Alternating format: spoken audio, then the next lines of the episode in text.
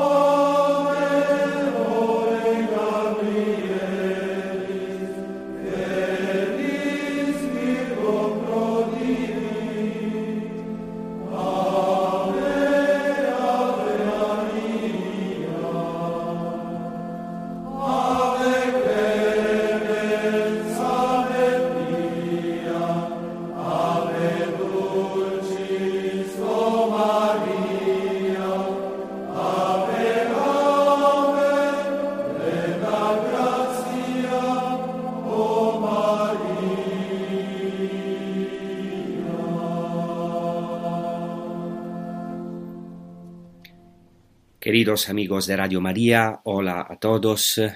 Eh, hemos escuchado un canto de la tradición cristiana en latín que se llama Ave María de Nazaret, Ave Clemens, Ave Pia, que es un canto eh, muy antiguo en la tradición cristiana del medioevo que se canta siempre en la Basílica de Nazaret, en las fiestas, en otras ocasiones eh, en, en Nazaret.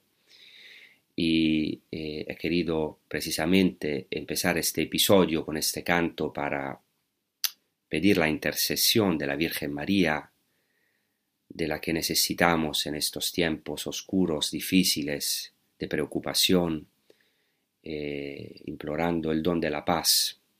Y hoy justamente intentaremos sondear las profundidades, en la medida de lo posible, de la vida oculta de Jesucristo en la Sagrada Familia de Nazaret, con San José, con la Santa Virgen María, el Hijo de Dios, y esta es la maravilla de las maravillas, entró en una familia humana.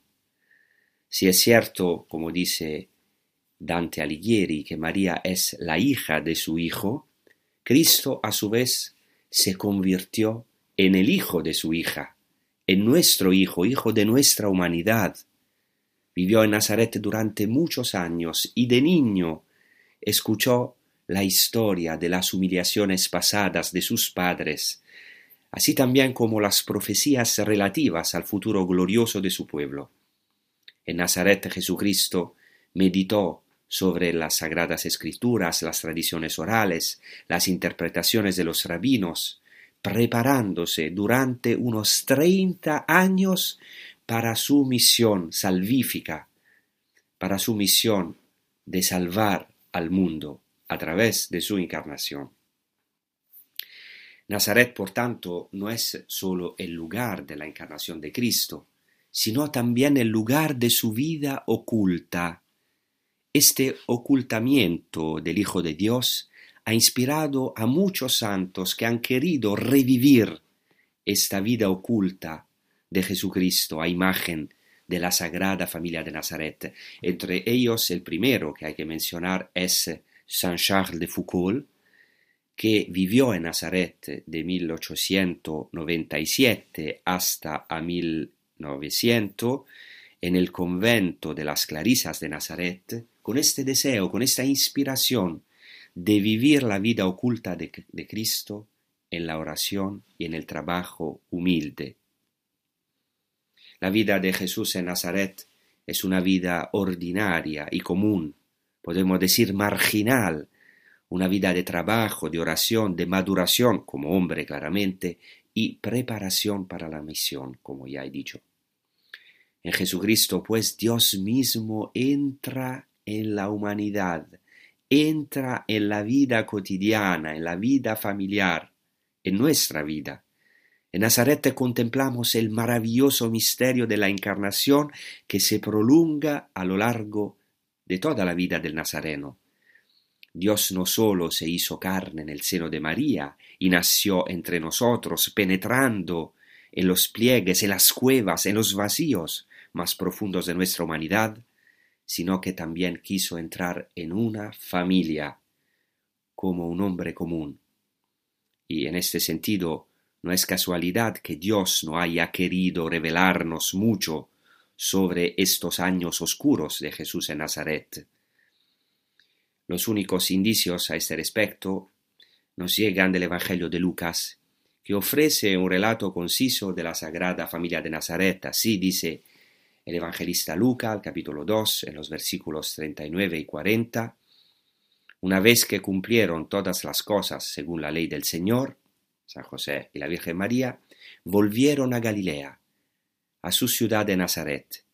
El niño crecía y se fortalecía lleno de sabiduría y la gracia de Dios era sobre él.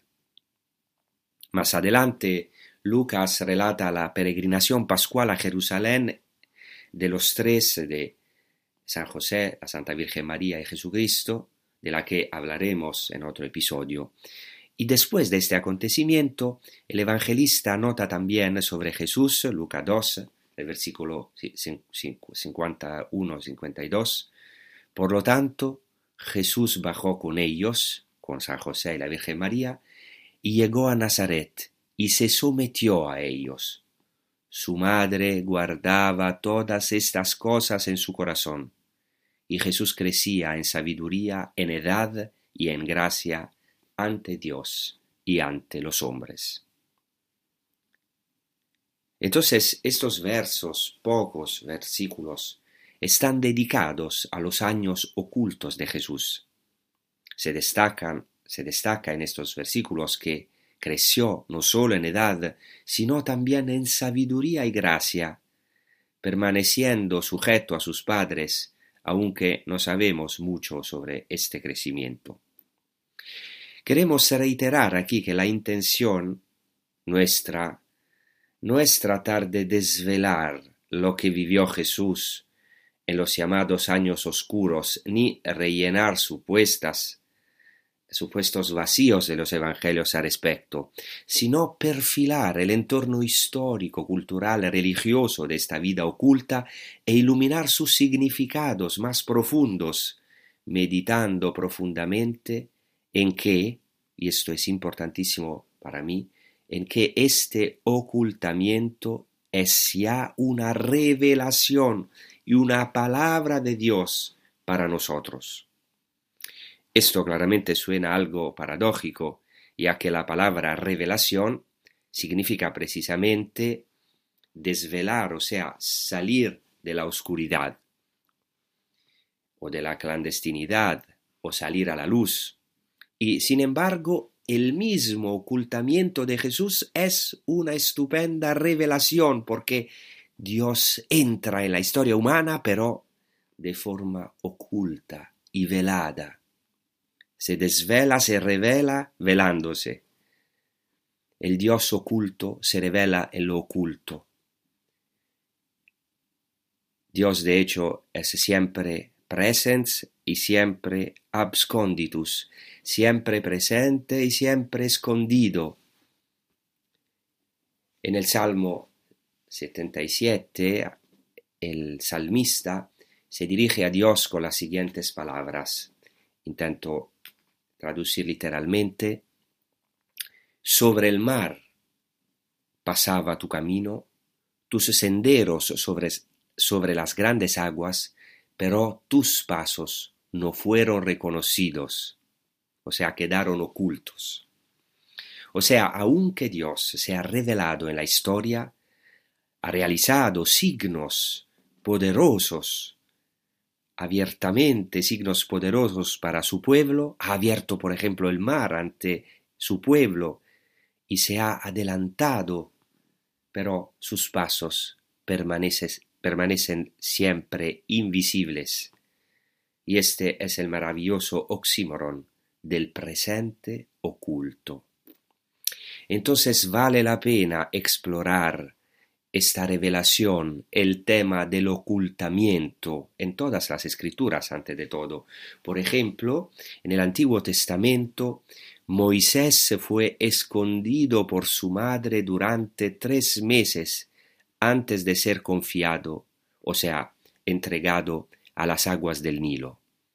El primer liberador, libertador de Israel, por tanto, permaneció oculto hasta su revelación a Israel. Y esto es claro al capítulo 2 del libro del Éxodo y también la carta a los Hebreos, al capítulo 11, versículo 23, subraya que Moisés fue escondido. También los exploradores judíos que llegaron a Jericó para explorar la tierra prometida fueron escondidos por Rahab, lo, que significó la salvación para todo Israel y para la propia Rahab con su familia, que también es una antenada del Mesías. El Señor en el Antiguo Testamento se manifiesta claramente, pero siempre permanece un Dios oculto, como dice el profeta, verdaderamente eres un Dios, un Dios oculto, Dios de Israel Salvador. Literalmente se utiliza aquí eh, eh, el hebreo mistater, que significa literalmente continuamente escondido, o sea, verdaderamente tú eres un Dios que continuamente se esconde, Dios de Israel, Salvador. A menudo también Dios oculta a veces su rostro a sus fieles, y su sabiduría y sus obras quedan ocultas al hombre. El Señor no sólo entrega a sus fieles tesoros escondidos y le revela estos misterios ocultos, sino también que esconde sus elegidos, sus fieles a la sombra de su mano o de sus alas, como dice el Salmo, como dice también varias veces el profeta Isaías. Dios, el amado, en el cantar de los cantares, nuestro amado, nos mira, como dice el cantar de los cantares, detrás del muro. Además, podemos decir, podemos preguntar qué es la revelación divina y en definitiva nuestra vida, sino una búsqueda continua entre el amado Dios y la amada, nuestra alma. Y esta es también nuestra experiencia. Muchas veces Dios se esconde, pero no para quedar lejano de nuestra vida, sino para que lo buscamos con más fuerza. Es una búsqueda entre el amado Dios y, la amada, nuestra alma. o la iglesia también es la amada de Dios. Dios se muestra, muchas veces se revela en un lugar, en un momento concreto de la historia, y luego pero se esconde para que nosotros lo buscamos con mayor deseo y más vigor amoroso.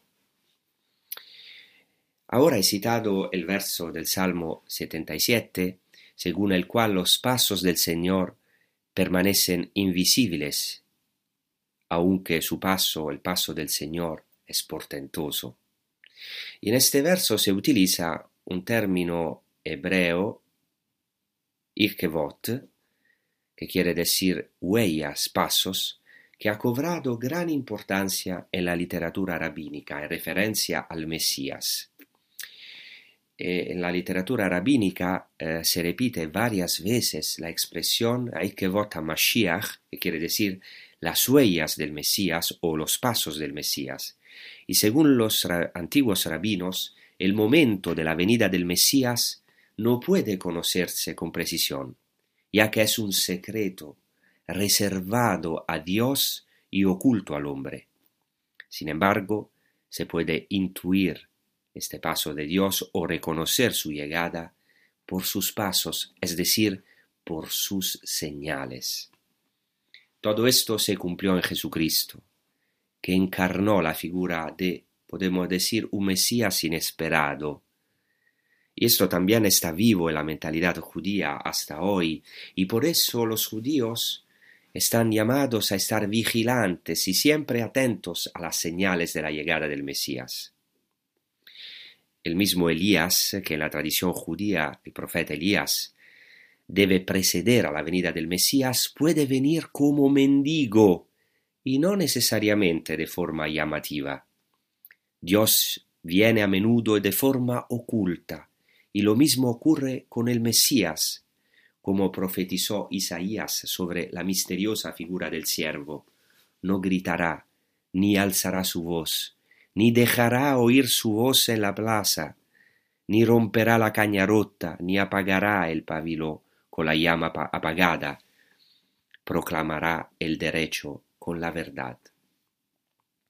Si es verdad, es verdad que Jesucristo hizo oír su voz en la plaza públicamente, pero también el reino de Dios, como el mismo Jesucristo dice, siempre se revela de una forma oculta, velada, por la debilidad de la carne de Cristo y más aún por el sufrimiento y el fracaso de Jesucristo. Además, el mismo Jesús dice con respecto al reino de los cielos, Te alabo, Padre, Señor del cielo y de la tierra, porque has ocultado estas cosas a los sabios y a los inteligentes y las has, revelado a los pequeños. Sí, Padre, porque así lo has decidido en tu bondad. Entonces el reino de los cielos se asemeja, según las palabras del mismo Señor Jesucristo, a un tesoro escondido en el campo y a la levadura que una mujer escondió, así literalmente en griego, en tres selémines de harina. El propio nacimiento de Jesús no tiene lugar de forma sensacional, ni en la caput mundi o en el caput mundi, o sea, en el centro del mundo de aquel tiempo que era Roma, ni en otra ciudad importante del imperio romano, sino en la clandestinidad y la pobreza en una cueva oscura en Belén. No hay lugar en ningún alojamiento para el Mesías que nació en Belén y que no tiene, como él mismo dice, dónde reclinar la cabeza. El Hijo del Hombre no tiene donde reclinar la cabeza. El Salvador, el único digno de gloria y veneración, nace así en las periferias, en las periferias, entre los últimos del mundo, y desciende hasta a las catacumbas sociales. Así la salvación fluye de manera sobreabundante de un misterio que permaneció oculto durante siglos, como dice San Pablo, el misterio del Mesías en nosotros. La sabiduría de Dios es una sabiduría oculta, como dice San Pablo en la carta a los Corintios, y en Cristo, como dice el mismo San Pablo en la carta a los Colosenses, están escondidos todos los tesoros de la sabiduría y del conocimiento. Y nuestra vida, la vida de los cristianos, está escondida con Cristo en Dios en el libro del Apocalipsis, el regalo que Cristo dará a los elegidos es el maná escondido. Y es muy interesante porque en la tradición judía el maná es el alimento mesiánico y escatológico por excelencia, que Dios escondió desde el principio y guardó para los últimos tiempos, para que los elegidos pudieran comerlo en el paraíso. Ahora vamos a meditar sobre todo esto con un canto en hebreo, el Shema Israel, las palabras de Cristo del Antiguo Testamento, libro del Deuteronomio, que dicen Shema Israel, Adonai Elohenu, Adonai Echad, escucha Israel, el Señor es nuestro Dios, el Señor es el único Señor, tú amarás el Señor, Dios tuyo, con todo tu corazón, con toda tu alma y con todas tus fuerzas. Y Jesucristo ha revelado que esto es el primer mandamiento junto con otro mandamiento que es, un, único mandamiento con el primero que es amarás a tu, prójimo, a tu prójimo como a ti mismo. Y por eso lo vamos a escuchar en hebreo. Es un canto de Giorgio Filippucci que cantamos en el Camino Neocatecumenal, ejecutado por mí y los seminaristas de, del Redentoris Mater de Galilea en hebreo. Gracias.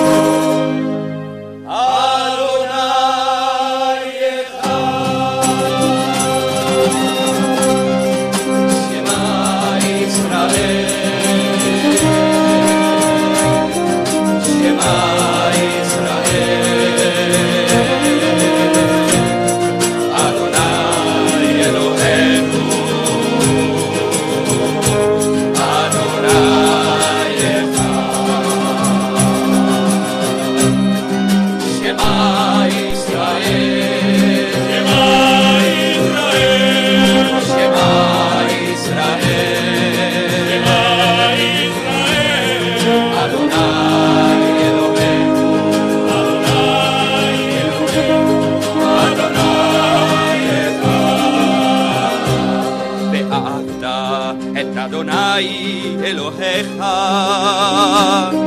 בכל לבבך ובכל נפשך ובכל מאודיך ושמת את דברי האלה לאור ידיך, ולטוטפות בין עיניך, על מזוזות ביתך ובשעריך. שמע ישראל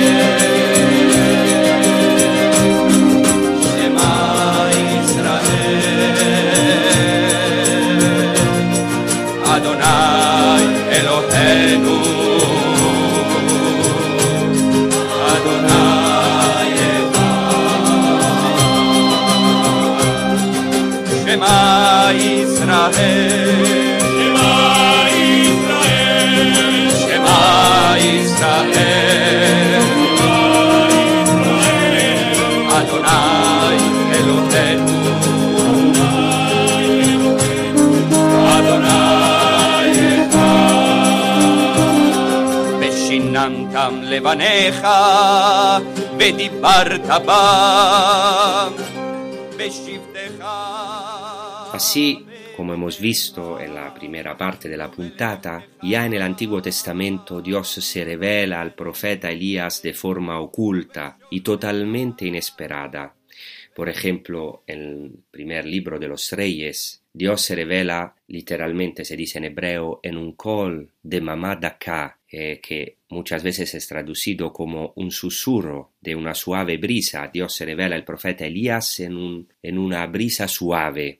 Pero literalmente la expresión hebrea col de mamá d'acá quiere decir una voz de sutil silencio. En otras palabras, Dios estaba en una voz de silencio, o sea, Dios estaba donde Elías pensaba que no estaba. El profeta, el gran profeta Elías, en ese momento está en crisis, como nosotros muchas veces. Se siente fracasado, piensa que está solo, pero en cambio tiene que aprender que Dios está donde no parece estar, o sea, en una voz de silencio podemos decir de, manera semejante, durante la mayor parte de su vida Jesús no predicó ni realizó milagros. Fue esta col de mamá de acá, esta voz de sutil silencio, porque llevó una vida totalmente ordinaria.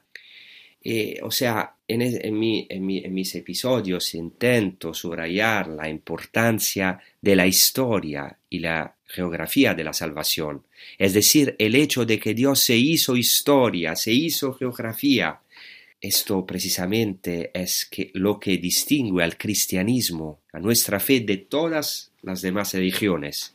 Ahora, sin embargo, queremos señalar que en los años ocultos de la Sagrada Familia de Nazaret, exactamente lo que es cotidiano y ordinario, lo que no hace historia, lo que es común, se convierte en Cristo en historia de salvación. Y eso es muy importante hoy para nuestra vida, para nuestra existencia.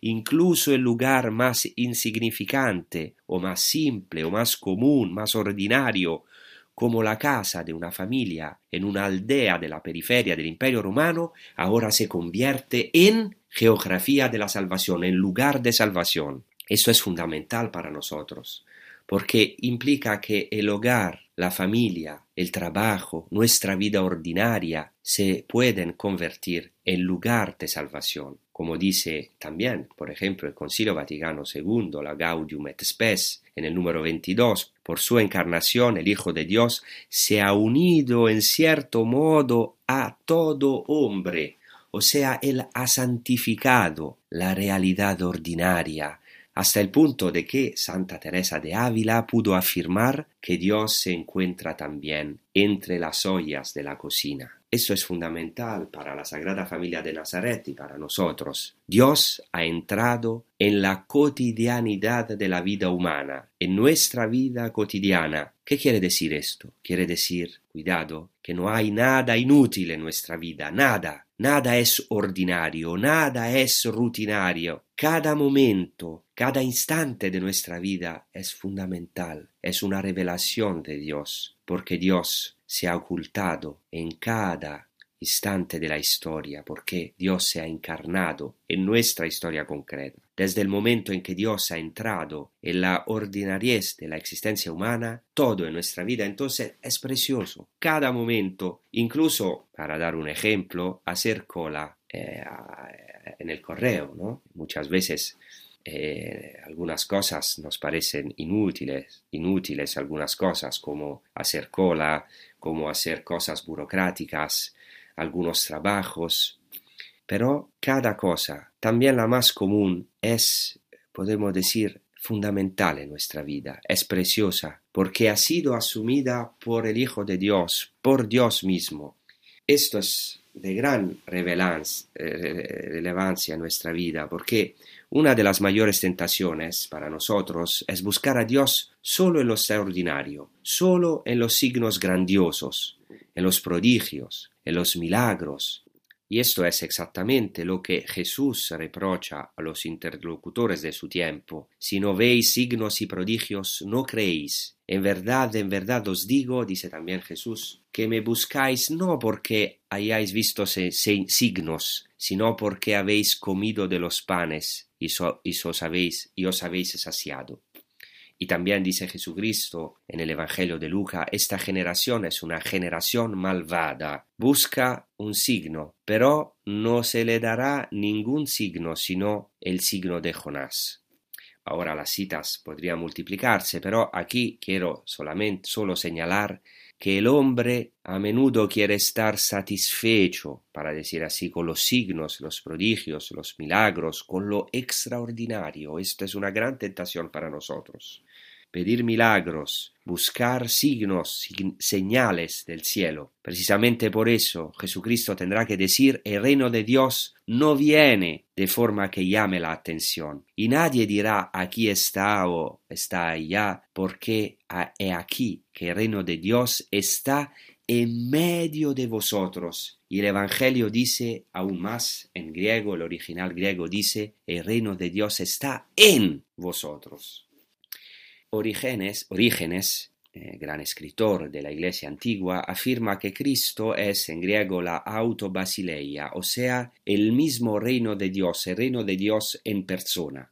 Con este término, Orígenes quiere expresar que Jesús mismo es el reino de Dios en persona, el reino de los cielos en medio de nosotros, incluso en nosotros. Esto significa que en la fe cristiana, de hecho, ya no hay ninguna separación real entre lo sagrado y lo profano. Todo lo humano es santo, porque Cristo asumió todo lo del hombre, excepto el pecado, claramente que del resto no forma, no forma parte de la naturaleza humana, ontológicamente, es una herida en la naturaleza humana. Todo entonces es sagrado en la vida del hombre, incluso todo es santo, nuestra historia es santa, incluso lo más oculto y aparentemente sin importancia. Evidentemente esto no implica una disolución de los, del santo, sino por el contrario indica que toda la realidad en Cristo está llena de Dios, ya que el mismo santo hizo irrupción en la historia humana, ha irrumpido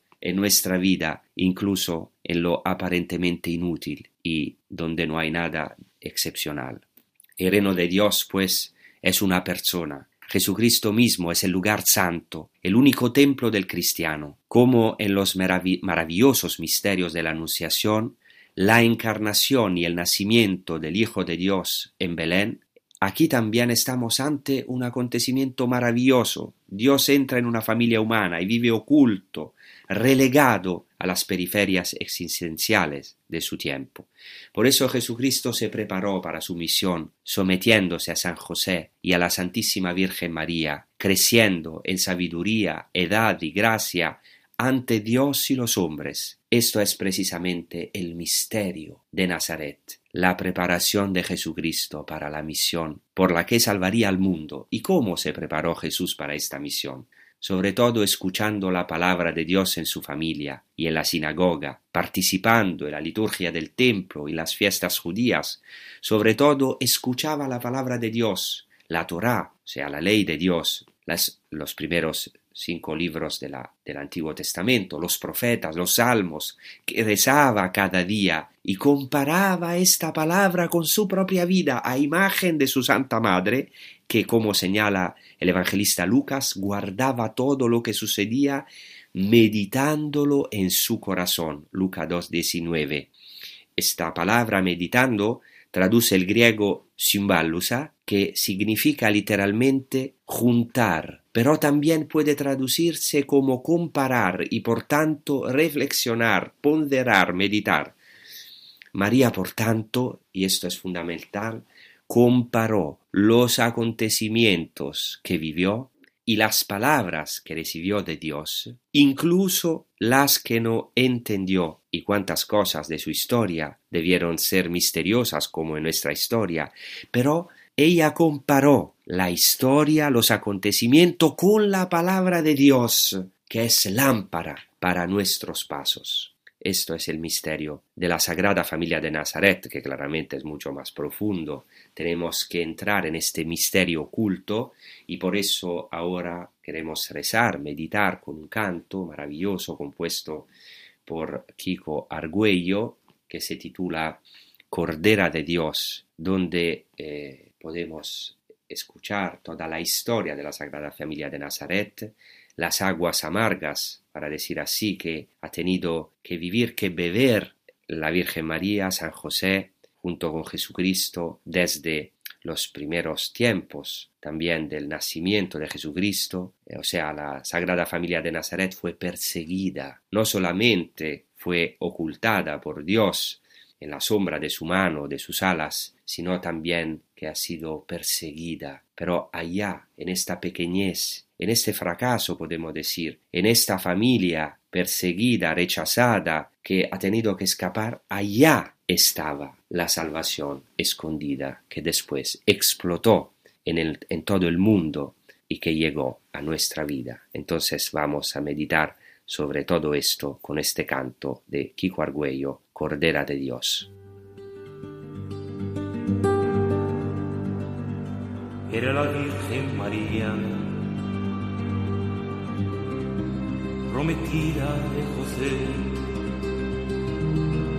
cuando antes de que vivieran juntos se encontró encinta por obra del Espíritu Santo.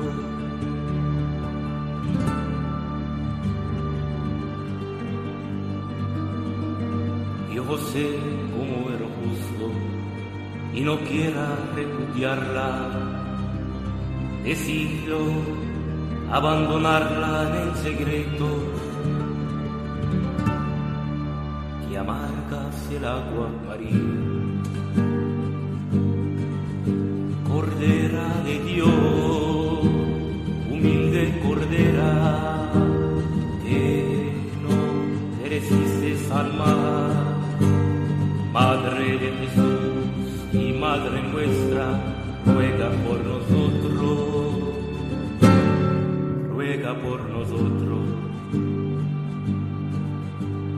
María dio a luz a su hijo, convolvió en panales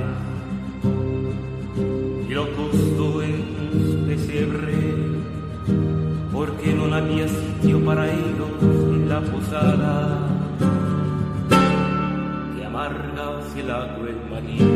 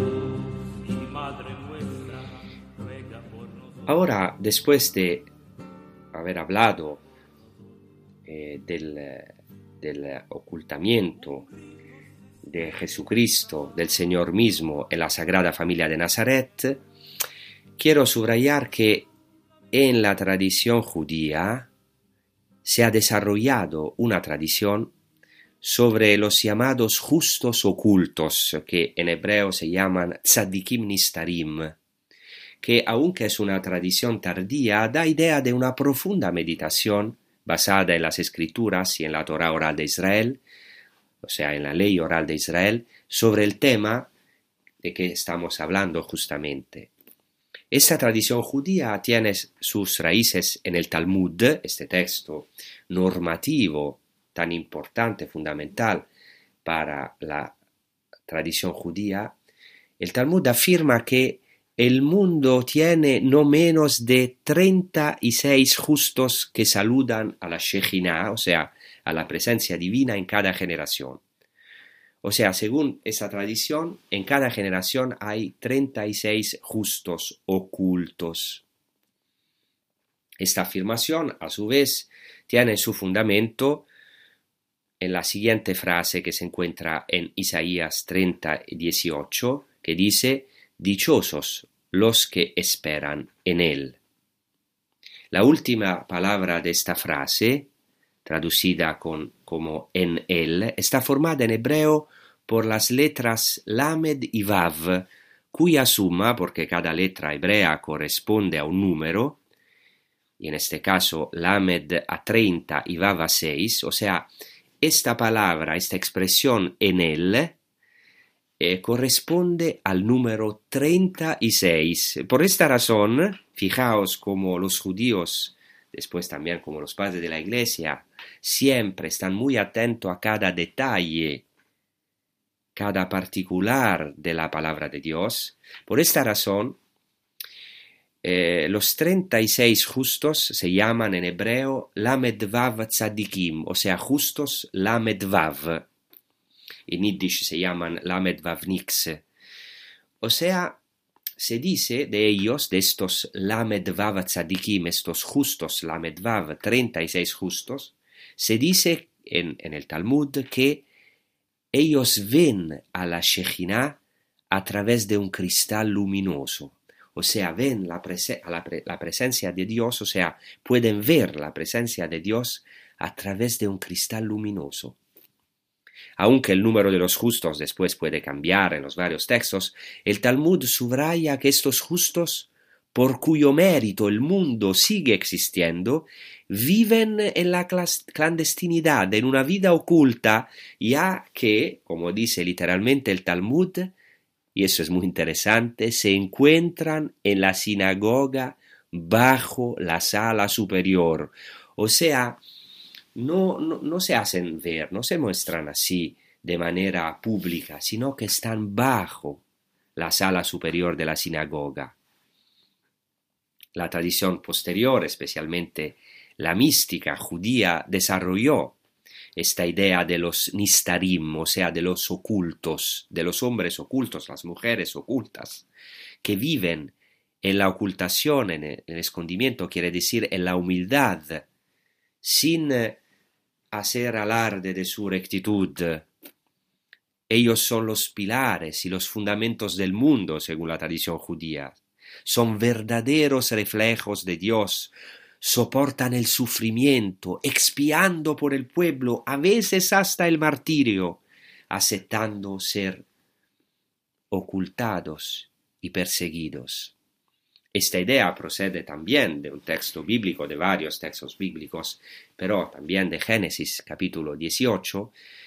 Eh, en este capítulo el Señor responde a la intercesión de Abraham por Sodoma y Gomorra, revelando que él está dispuesto a no destruir las ciudades de Sodoma y Gomorra si encontrará allí al menos diez justos. Por eso, según algunas corrientes del judaísmo, el justo salva la ciudad. Los justos expían, interceden, son las columnas de la ciudad, del mundo. Y según algunas corrientes del judaísmo, por ejemplo, según la corriente hasídica, como decimos los hasidim, el Mesías será uno de los treinta y seis justos ocultos, esto, el justo por excelencia, el justo oculto por excelencia. Aunque, como he dicho, estas tradiciones no se remontan a la época de Cristo, pero sí muestran como la ocultación y la humildad son características atribuidas en el judaísmo no solo a los justos, sino también al Mesías, el justo por excelencia. Ciertamente es difícil entrar en los años ocultos de Jesús, en la vida oculta de la Sagrada Familia de Nazaret, pero esto queremos hacer en esta puntata y especialmente en las próximas puntadas, eh, en los próximos episodios.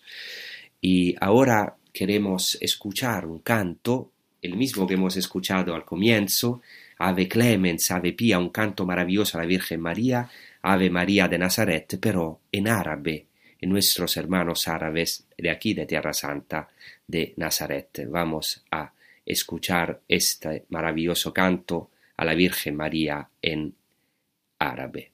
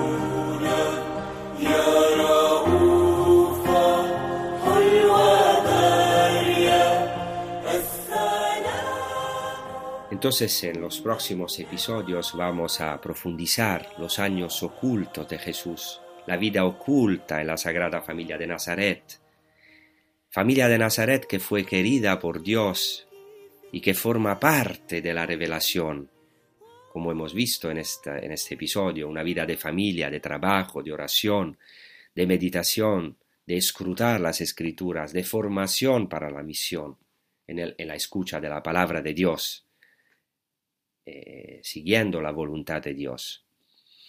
Eh, y también en los próximos episodios intentaremos, en la medida de lo posible, profundizar también en el conocimiento del entorno en el que vivió Jesús de Nazaret, especialmente a través de los de tres lugares que todavía podemos admirar, al menos en parte Nazaret, lugares santos, porque tenemos también que entrar en los lugares santos. Eh, queremos ir en estos episodios eh, en las fuentes de nuestra fe en Tierra Santa. El primer lugar es la fuente de María, el segundo es la casa de Nazaret, que hoy es como un tesoro, está, guardada en la Basílica de Nazaret. El tercer lugar es la sinagoga de Nazaret. Y estos son los tres lugares principales que más visitaron Jesús junto con la Sagrada Familia de Nazaret. Entonces, en este episodio introductivo, eh, he querido subrayar algo de fundamental que quiero para terminar como una síntesis al final del episodio que quiero subrayar más que es que también el ocultamiento en, Jesucristo es revelación. Y esto es fundamental. Tenemos que entender que toda la vida de Jesucristo es una revelación. Los misterios de la vida de, Jesucristo, todos son una revelación impresionante, maravillosa, que quieren encarnarse en nuestra vida. ¿Y qué quiere decir esto?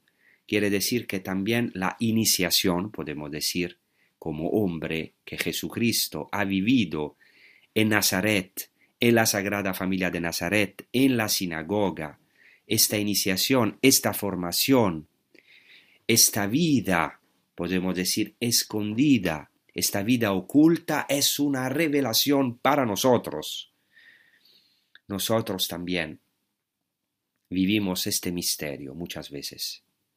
Parece que lo que hacemos es inútil, nuestros estudios, nuestro trabajo. A lo mejor eh, nosotros pensamos que hay trabajos más santos para ayudar a los otros y hay trabajos inútiles como por ejemplo trabajar en un banco o algo así. No, no es así.